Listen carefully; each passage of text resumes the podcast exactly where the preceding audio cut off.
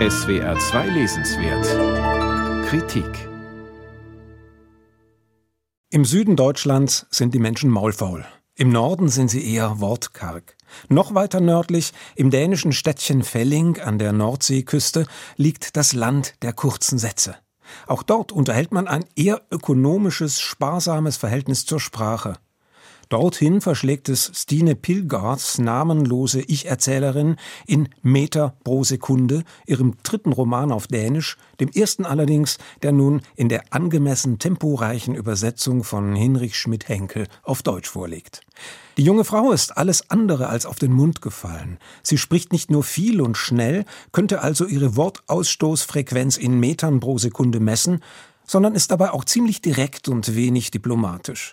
Das sind keine guten Voraussetzungen, um in der Provinz zu bestehen, wo sich die Alltagskommunikation mit einem knappen Danke gut mehr als hinreichend bestreiten lässt.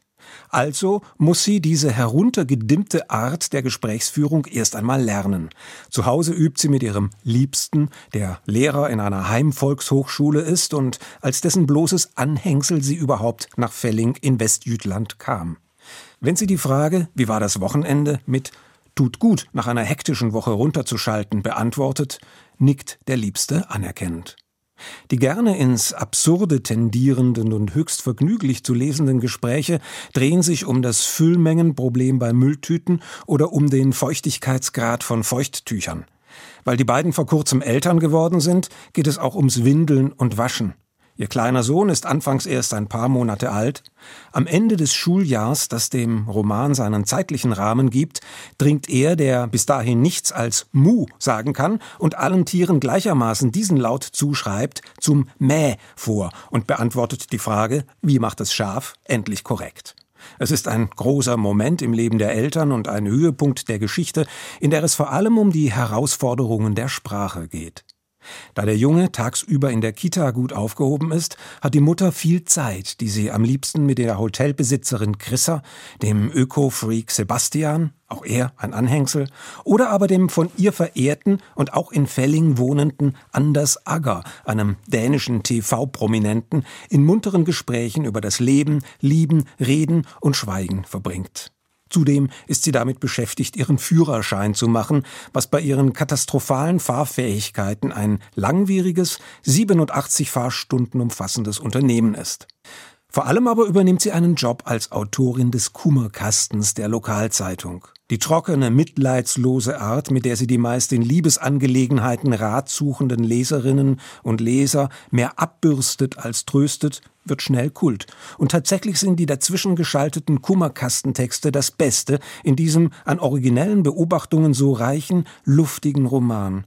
Was soll man auch sagen, wenn zuerst eine Schülerin und dann ein Lehrer ihr geheimes Liebesleid offenbaren, während die Ich-Erzählerin ihrerseits damit zu tun hat, dass ihr Liebster von den Mädchen heftig umschwärmt und zum Most Sexiest Lehrer der Schule gewählt wird. Um sexuelle Probleme geht es ständig und nicht nur in der Zeitungskolumne.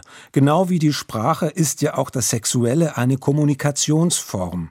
Sex ist aber einfacher, sagt Pilger, weil es, wie es in einer ihrer salopp formulierten verzwickten Weisheiten heißt, dafür nichts braucht außer gut funktionierenden Geschlechtsorganen. Ein gutes Gespräch hingegen verlangt Erfindungsreichtum und Vertrautheit. Vielleicht wird ja deshalb, weil das Reden so schwer oder viel zu leicht ist, auch gerne gesungen in diesem Buch. Grundlage dafür ist ein populäres dänisches Liederbuch, für das die Erzählerin neue Texte verfasst.